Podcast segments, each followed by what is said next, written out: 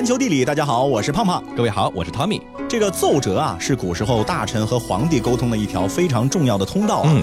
呃，尤其是对于天高皇帝远的很多地方官员来说，上一趟京城呢，朝见皇帝呢，基本上是很难的，是要走上十天半个月啊。对于是，一年到头，大量的要事呢，就是通过奏折进行汇报的，并且按照朝廷对奏折的批复来办理相关的行政事宜。是。那么同时，皇帝呢，也可以从日常的奏折当中啊，看出就是委派的官员对他的这个忠诚程度，嗯，和朝廷的心是不是连在一块儿，嗯，这都能从奏折当中呢判断出来。没错。然而啊，这个还有一个问题，就是咱们中国古代人数也很多啊，官员的数量呢也非常庞大，所以说也不是所有官员都可以向皇帝上奏的，要不然这皇帝真是看不过来。嗯，他呢其实对于级别和职责还是有一定的要求的。那那些没有上奏折待遇的官员，如果说遇到了非要向皇帝禀报的事情呢，就只能够请有资格的人代为呈递了。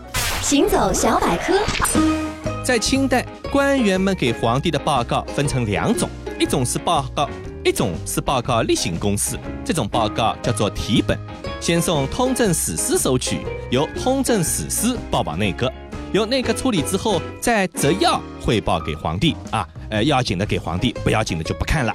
例行公事之外的公事大事呢，就用这种奏折的形式，直接向皇帝来进行陈述。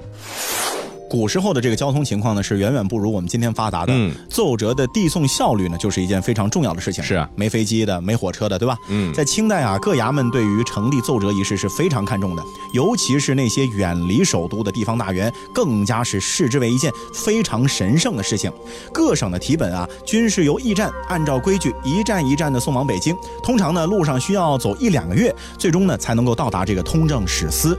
但是奏折和题本就不一样了，奏折啊，是由发折官。官员的侍从五便专差护送到北京的，嗯，并且呢限定时刻到达。那如果是非常紧急的公文呢，还能用快递。当时的那个快递和现在的快递是两种快递啊。当时的快递呢分为四百里、五百里、六百里、八百里几个等级。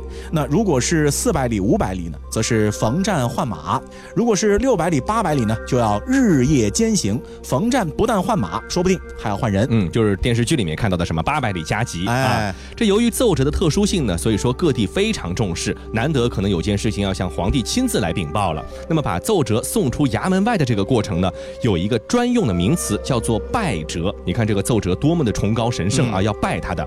拜折的时候呢，要举行隆重的仪式。这天一早呢，衙门呢是警卫森严，卫兵呢是颜值刀枪站在这个甬道的两边，这个僚属们呢则是按品级列排于庭院中。大堂上还要设置香案，把一个一尺见方的木箱呢供放在这个香案上。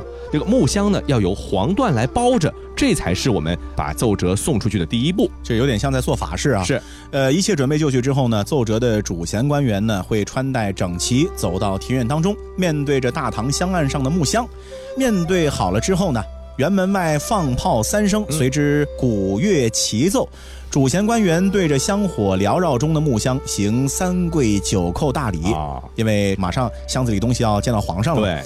李泌走进大堂，捧起木箱，然后就庄严地交给一旁的宋哲五便。哲便接住，将木箱双手捧过头顶，疾步下堂，通过庭院甬道走出辕门。此刻啊，辕门再要放炮三声，已是恭送。有趣的是啊，这个看似神圣的黄缎木箱里其实是空的，嗯，奏折没有在里面。要等这个仪式结束，衙门内外完全安静下来之后呢，奏折才会由人包好，从衙门后门交给折便带走。嗯，这个奏折到了北京之后呢，它又是通过怎样的途径到达皇帝的手里的呢？清廷呢有一个专门办理这件事情的机构，叫做奏事处。奏事处呢分为内外两个部分，外奏事处呢是由御前侍卫大臣监管，他的办事官员呢。都是从军机处、内务府还有各部院的中级官员中呢来调充的。这个内奏事处的办事人员呢，全部都是由太监来充当。每天半夜十二点钟的时候呢，各部院就会派人把奏折呢带到东华门外。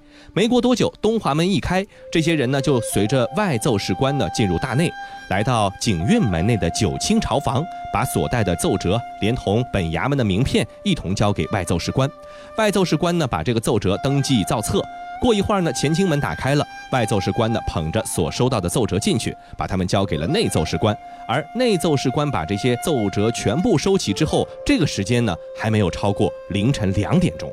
那么根据专门记载清代历史掌故的《清拜类钞》记载啊，乾清门外的石栏杆上呢是搁置着一个白纱灯笼。清晨啊，当这个灯笼从栏杆上移到石阶上的时候呢，就表明皇帝对今天奏折的处理意见马上要下达了。嗯，于是呢，各衙门送折者呢就会聚集于门外，等候着旨意。不久啊，内奏事官就捧着奏折出来，高呼。揭示，大家呢静听啊！内奏事官叫某衙门的名，那么这个衙门的送折者呢就走上前去。内奏事官一边将奏折递回，一边呢就传达皇帝的旨意，或是一意，就是可以了，嗯啊，知道了啊，就是行，我我知道这事儿了，怎么处理再说啊？是，或者另有旨，你就等着另外一份旨。是，即便数十上百道奏折呢，内奏事官的传达呢也都不会出错。是，所以这工作量还挺大的。没错，这样看来啊，清代皇帝处置国。事的效率之高呢，简直可以用惊人来形容。嗯，皇帝自己就是一部高效的机器。是的，一道奏折凌晨递上去，天不亮就有结果了。嗯，然而啊，也有人对此有异议。难道皇帝每天都是天不亮就起来批折子的？是啊，这事儿咱们不知道。但是有一点可以知道，就是皇帝每天有看不完的折子。哎，今儿个我带你就去京城转转，哎，去北京让你开开眼。看看咱伟大首都，看看这历史古城。哎，好啊好啊，北京我向往了好多年的地方。哎，咱们先去哪儿啊？这样吧，天也不早了，咱们去什刹海吃个饭，泡个吧吧。哇，不愧是帝都，还有海呢。你这个骗子，我再也不相信你了。怎么了？我哪儿骗你了？你不是说带我去看海吗？这都走了大半天了，哪儿来的海啊？嘿嘿，你眼前这不就是吗？咱们都围着它转了大半圈了。你少来，那这明明是个湖嘛！哎，别以为我好糊弄，这海和湖我还是分得清的。哎呀，你说的没错，这确实是一个湖，但是人家的名儿啊，自小就叫什刹海。什么？没错啊，这个什刹海呢，它就是一个湖。那为什么放着好好的湖不叫，偏偏要做海这样的一个名称呢？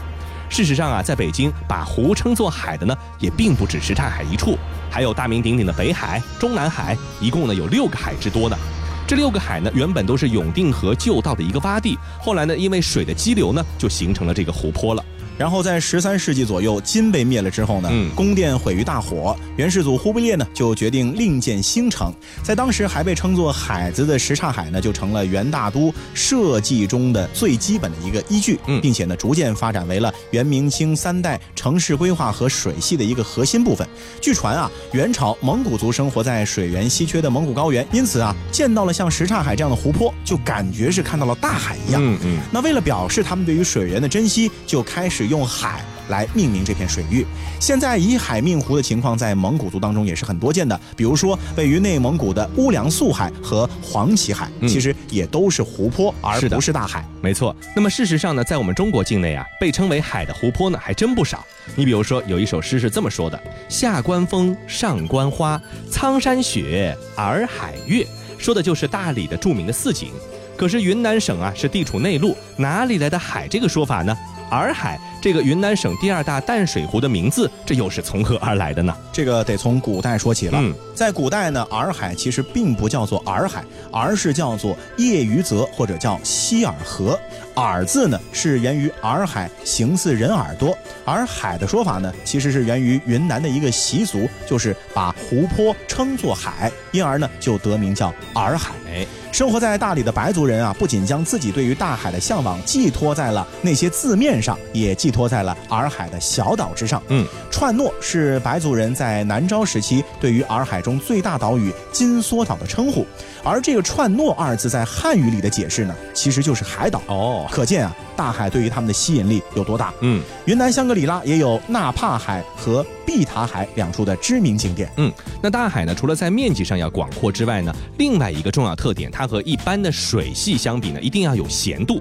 那么如果说咱们中国呢是以海命名，更多的是寄托在自己的情感上，对水的这个渴望上，那西方的很多的国家，很多的海呢，那么其实它的得名呢，就是源于水的含盐量。咱比如再举一个例子，世界上最大的咸水湖，其实也是世界上最大的湖泊——里海，就居然也不是老老实实的叫里湖，而是要叫海。是，要知道啊，这个里海啊，位于欧亚大陆之间，是一个地地道道的内陆湖。是啊。它怎么能叫海呢？其实啊，被俄罗斯、伊朗和土库曼斯坦等国家环绕的里海啊，是属于海际湖。嗯，也就是说，在历史上，里海和咸海、地中海、黑海等等，都是古地中海的一部分。但是呢，因为泥沙的淤积，最终和大海分离了。那被分离出来的里海呢，水域辽阔，水浪呢就和海浪一样的波涛汹涌，再加上拥有和海洋相似的生态系统，所以呢，它也被称作为海。我的心像软的沙滩，留着步履凌乱，过往有些悲欢，总是去而复返。人越成长，彼此想了解似乎越难。人太敏感，活得随风浮却烦乱。有谁孤单却不期盼一个梦想的伴？相依相偎相知，爱得又美又暖，没人分享。再多的成就都不圆满，没人安慰，苦过了还是酸。我想我是海，冬天的大海，心情随风轻摆。潮起的期待，潮落的无奈，眉头就皱了起来。我想我是海，宁静过深海，不是谁都明白。胸怀被敲开，一颗小石块都可以让我澎湃。我想我是海，冬天的大海，心情随风轻摆。潮起的期待，潮落的无奈，眉头就皱了起来。我想我是海，宁静的深海，不是谁都明白。胸怀被敲开，一个小石块都可以让我澎湃。环球地理。欢迎继续回到环球地理，大家好，我是胖胖，各位好，我是汤米。那如果说曾经是大海的里海被称作海，还说得过去。那么死海的名字呢，可能就真的和含盐量有着密切关系了。嗯，那死海这个名字呢，似乎会让不知内情的人呢感觉到不寒而栗，好像看到了或者接触到了就会死一样，嗯认为啊这是一片如荒漠戈壁一般的人类绝境，哎，会给一些擅闯者呢带来死亡的这个危险。嗯，可事实上，今天的死海周边呢，这旅游业是蓬勃发展，豪华酒店也是随处。不可见，那么这个名字带有不祥之意的地方呢，早就成了闻名世界的旅游目的地了。其实死海并不是真正的海，而是一个位于以色列和约旦之间的内陆湖，南北长差不多是八十六公里，东西宽五到十六公里不等，最深处呢是四百十五点三米。死海的湖岸呢是地球上已经露出的陆地的最低点，有“世界肚脐”之称。嗯。那死海中呢，其实含有高浓度的盐分，它是一般海水的八点六倍，比海还厉害啊！所以说导致这个水中呢就没有生物能够存活，甚至连死海的沿岸的陆地上也很少有生物，这就是人们给它起名叫死海的真正原因。那么正是因为这样的高浓度的盐分啊，这死海的浮力就相当大。那所以说，即便你是一点都不会游泳的旱鸭子，也可以轻易的漂浮在水面上。根据世界环境保护组织的相关数据，死海的水位呢，目前正在以每年一米的速度在下降。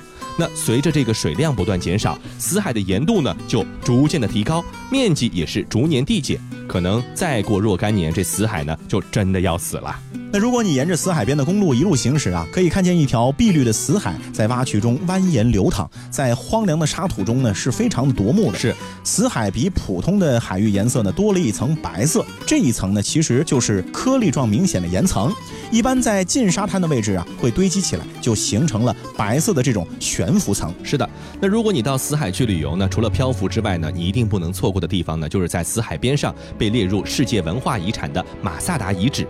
马萨达呢是堡垒的意思，是古犹太国的最后一处堡垒。它位于犹大沙漠和死海谷底交界处的一座岩石的山顶上。犹太人反抗罗马人入侵的最后的战役呢，就是发生在马萨达这个地方。近千名犹太男女呢是占领了死海附近的马萨达西律王的山顶宫殿，并且构筑了防御工事。他们在这个地方呢一直坚守了三年之久。公元七十九年，最后的九百名的马萨达居民呢，实在是难以抵抗罗马大军的包围，最终是烧毁了宫殿和房屋，并且集体自杀。在这之后呢，犹太人就开始了散居在世界各地近两千年的大流散时期了。于是啊，在犹太民族的历史上，这马萨达呢就成为了英雄主义的象征。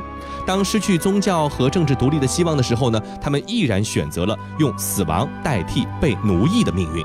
马萨达的西律王宫殿啊，是早期罗马帝国奢华宫殿建筑的一个代表啊。虽然说如今是只有残垣断壁了，但是凭借想象，我们还是能够勾勒出当年的那种奢华和坚固。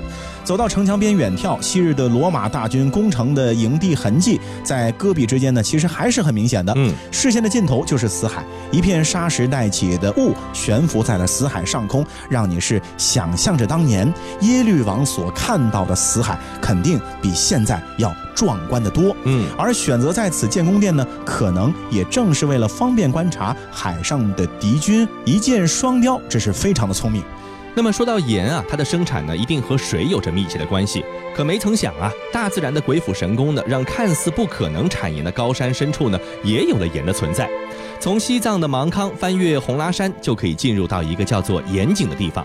当你看着不远处峰峦叠嶂、闪着银光的雪山，拉开你的车门，感受朔风怒号，还有呢极度的寒冷，噎得会让人连气都喘不上来的时候，怎么又会想到这里其实也是一个温暖宜人、物产丰富，甚至还有着大片葡萄园，能够酿造葡萄美酒的地方？行走小百科。盐井是澜沧江边的古老村庄，千百年来，不管外界如何变换流转，这里的人们始终只遵循着一种古老单一的营生——晒盐。这一段的江边出产卤水，村民们将卤水从深井中背上来，倒在盐田里，经过烈日的暴晒和江风的吹拂，慢慢凝结成为白色的盐粒。这是上天赐予的生存之道。时至今日，这里仍然保留着世界上独一无二的古老制盐术。那顺着简易的沙土公路盘旋而下，这澜沧江呢就在峡谷的底部湍急流过。有木柱支撑的吊脚楼一样的平台呢，就会出现在山壁上。那个地方呢就是盐田。峡谷少平地，这里的盐田呢都是土木结构架空在大大小小、形状不等的平台上。初到这个地方呢，你就会有一种错觉啊，大片的一块一块的盐田呢都是建在平地上的。可仔细的一看，就会发现端倪。有逼仄的小巷通往田块下面，小心翼翼地钻过去，在这里面穿行呢，就如同走迷宫一般。那盐田下面的这个小道啊，崎岖狭窄，有的地方甚至连腰都直不起来。嗯，粗粝的盐田之下呢，是挂满了细细的白色的盐柱，这是卤水常年累月渗透的一个结果，就好像是钟乳石一样。嗯，轻轻一碰啊，盐柱呢就会啪一声清脆的断裂，冰一般的清凉呢就会躺在你的手心里面。如果伸出舌头去舔一下，哎呦，这纯正的咸味，嗯其实未必难吃啊。哎，是。这里的风俗呢，自古是这样约定的：女人们负责晒盐，男人们呢负责卖盐，沉重的劳作都落在了女人的身上。她们从早到晚啊，一趟一趟的来回于卤水井和盐田之间，从最底部的江边的蓄水池里把卤水装满木桶，再爬上曲折的小道，倾倒在盐田里，一直到把整块田都灌满为止。那么从这灌满水到晒出盐啊，大概这个过程要多久呢？要十天左右。嗯，看着还是挺艰辛的啊。嗯但这个地方呢，确实有一处绝佳的美景，在每年三月的时候呢，就会迎来桃花盛开的季节。这个呢，也是盐井人采盐的一个高峰期的开始，所以说他们可能就没有那么多的闲情逸致去欣赏美景了。嗯，这个时间一直会持续到雨季的来临。在澜沧江西岸的地方呢，这个地势呢是比较的低缓一些，所产的盐呢呈现出淡淡的红色，所以说呢也叫做桃花盐，这是多么浪漫的名字啊！嗯那从艰辛的劳作里呢，会开出最绚烂的花朵来。晒好的盐用蛇皮袋装好，存放在盐田下。聚集到了一定的数量呢，就会装车拉走，去往左贡，去往更深远的西藏腹地去卖盐。这个盐井在历史上啊，其实一直是吐蕃通往南诏的一个要道啊，也是滇茶运往西藏的必经之路。嗯，可就是在这样的一个堪称是世外桃源的地方，还有一座西藏唯一的天主教堂。哎嗯，不是说西藏人都信佛教吗？是啊，一八五五年的时候，一位法国的传教士通过和当地政府交易，换来了修建教堂所需的土地和水源，并且呢，就建了这栋天主教堂。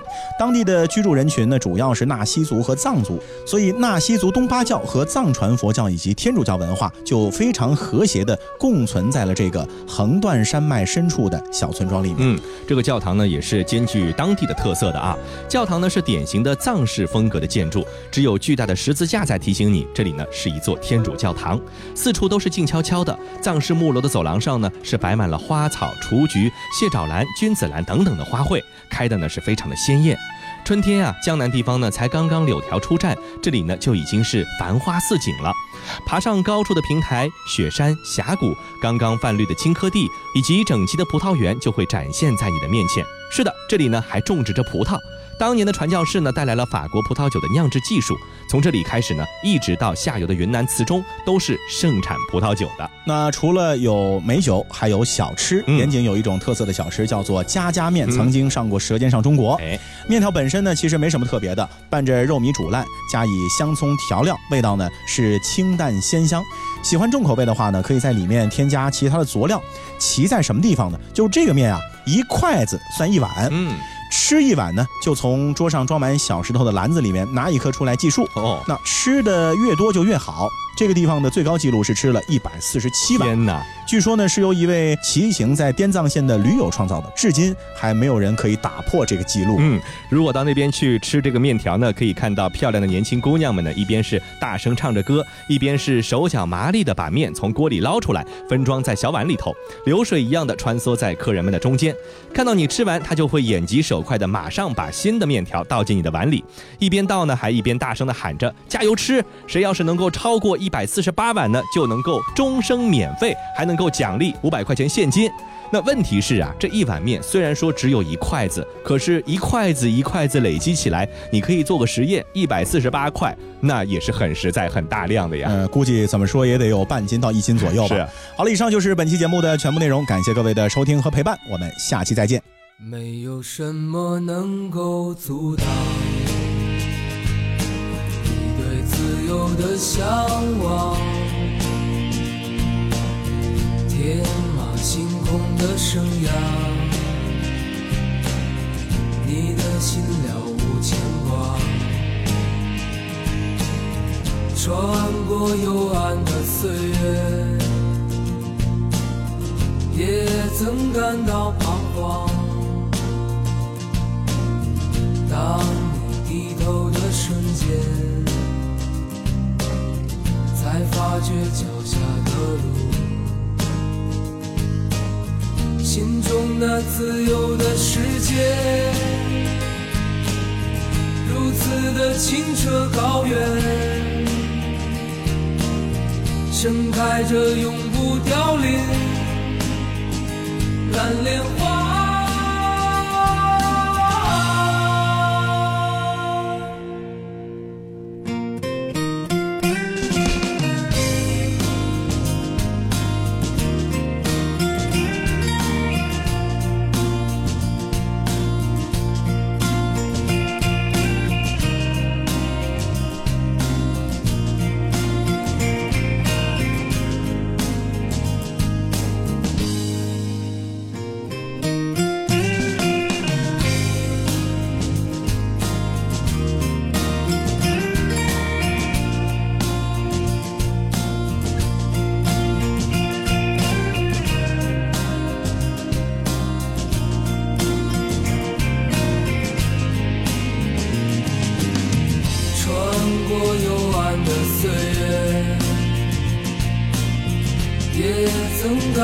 彷徨